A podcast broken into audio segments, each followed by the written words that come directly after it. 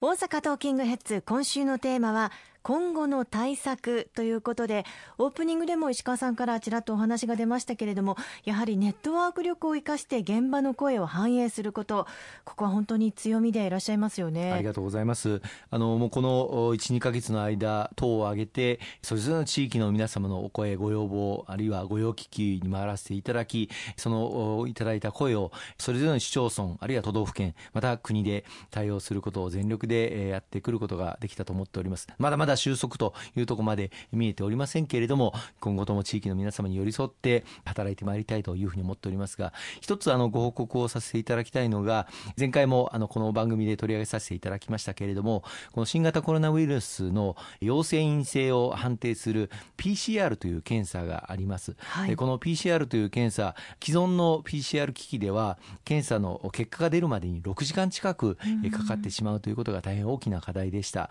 ご本人から検体をいただいてその検査をする場所も非常に限られておりまして地方衛生研究所とか国立感染研究所とかそういった場所でしか検査ができないというものなんですけれどもその検体をいただいてから半日あるいは長い時は1日2日と経たないと陽性か陰性か判定結果が出ないとその間に感染がさらに広がって二次感染三次感染にとなってしまうということが、まあ、大きな課題だったわけなんです。で私ども公明党としてはこの PCR 検査の検査時間をできる限り短縮できないのかということを模索してまいりました。で大阪には大阪の池田市に産業技術総合研究所の関西センター産総研の、まあ、関西センターというところがありますが実はここが昨年の冬に新しく開発をした新型の PCR 機器であれば検査結果を15分で判明することができるというそういう機器があるということを把握をいたしまして国にこの活用を求めてまいりました。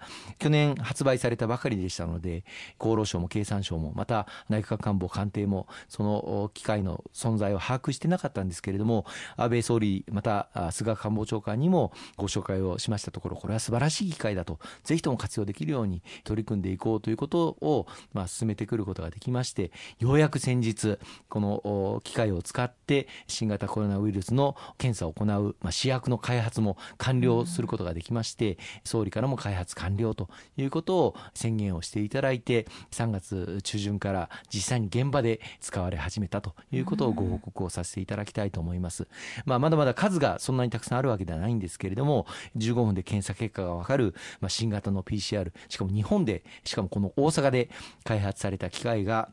実際に現場で活用されることになったということも、まあ、公明党の現場地方とのネットワークがあったればこそというふうに自負をしております。そしてあの先週も少しお話がありましたけれども中小企業小規模事業者の支援についても進めてこられましたよね。改めて詳しくお願いできますか？そうですね。あの今回の新型コロナウイルスの影響を受けていらっしゃる多くの事業主の方々から大変悲鳴に近いお声たくさんいただいております。当初はインバウンドが全く来なくなったということによって観光産業が大打撃を受けている、まあ、宿泊業飲食業界あるいは公共交通機関バス、タクシー、こうした方々の深刻な状況ということに対する手立てが当面必要で、まあ、これに対する事業者向けの融資制度というものも発表させていただいたんですけれども、まあ、その後、こうした観光産業のみならず、さまざまな業界の方々が軒並み影響を受けております。例えば建築業界でも建築資材が中国から入らなくなってきてしまって、納期に間に合わなくなっているといった問題もありますし、またあの多くの方々が集まるることについてこの感染防止の観点から政府があの大勢の方を集めてのイベントについてはその開催について再検討を行ってもらいたいという要請をしたことを受けて大型のイベントまた小さなイベントであっても軒並みキャンセル延期が続いております。この関係者の方々の受けていらっしゃる打撃というものはもう本当に過去例を見ないものになっております、うん、特にこうしたイベントの事業に関わる方々音楽やアーティストの方々は、まあ、いわゆるフリリーランス、まあ、個人事業主として働かれていらっしゃる方がほとんどでいらっしゃいますので、所属していらっしゃる企業からの支援というものもなかなか受けにくいという中にあって、これも国として全面的に支援をしていく必要があるという議論もさせていただいて、まあ、3月10日に発表されました緊急支援策第2弾では、これまでまあ例にないことではありますけれども、フリーランスの方々に対する無利子、無担保の融資策、あるいはこうした方々のお子さんが学校休業した際に、まあ、自分自身のお仕事も続けることがなかなかできない場合の休業保障、こうしたことも盛り込ませていただきましたし、また、社協、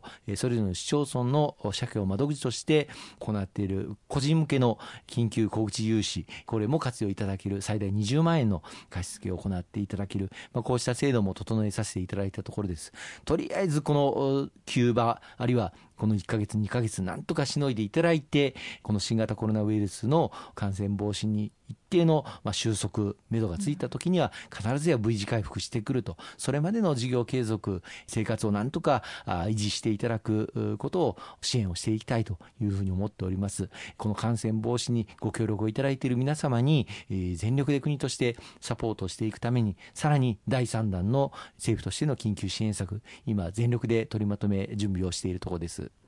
ありがとうございます。そしてすいません、ちょっと話が前後してしまったんですけれども、あの先ほど PCR 検査のお話が出ましたけれども、えー、感染防止策について、医療体制の整備についても、他にもいろいろと進めてきていらっしゃいますよね。それについてもぜひ。そうですね。はい、あの感染の防止をしていくために、地域の方から一番大きなお声をいただくのが、マスクが足りないというお声をたくさんいただいています。まあ、政府を挙げて、マスクメーカー関係業者の方々にマスクの増産を促して、今1週週間あたり1億枚、そして海外からの調達も含めれば、月6億枚の供給確保というのはできております。この6億枚というのは、これまでマスクの需要が最もピークだった時には、大体月3億枚ぐらいの需要がありましたので、その倍近い調達を行っておりますので、数的には本来足りているはずなんですが、やはりあの消費者心理として足りないというふうに思うと、まあ、買ってしまうということから、市中になかなか出回らない。そして、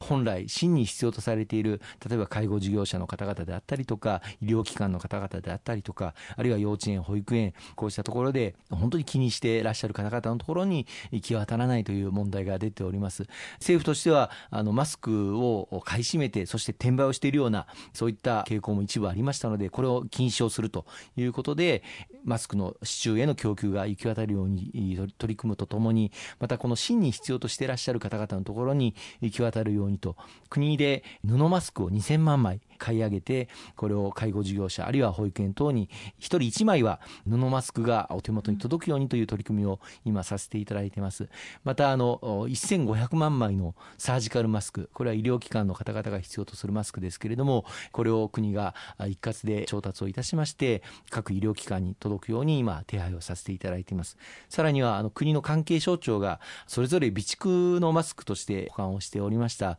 250万枚のマスク、これも必要とされる事業者に行き渡るようにと国で各都道府県あるいは市町村を通じて配送の計画を今させていただいておりましてできる限り本当に必要とされている方々のところに行き渡るようにと全力を挙げていきたいと思っています。またあの国と地方の連携で各市町村におきましても、市町村が災害用の備蓄マスクをあの保有されて、まあ、これは数は限られているんですけれども、これをできる限り放出をしていただく、こういった手当も国と地方を連携して、各市町村にお願いをして取り組んでいるところですし、我々公明党もそれぞれの市会議員、あるいは町会議員、村会議員が各市町村に働きかけをしまして、まあ、当初はこれは災害用の備蓄マスクなどで、災害時の時に取っておかなければいけないといった市町村も多かったんですけれども、はい。今はもう災害級の事態だということで、一定分は備蓄を残しながら、できる限りこの備蓄マスクを供給していただくように取り組んでいただいているところです。まあ、こうした対応、さらに今後も続けていきたいと思います。ありがとうございます。後半も引き続きお話を伺っていきます。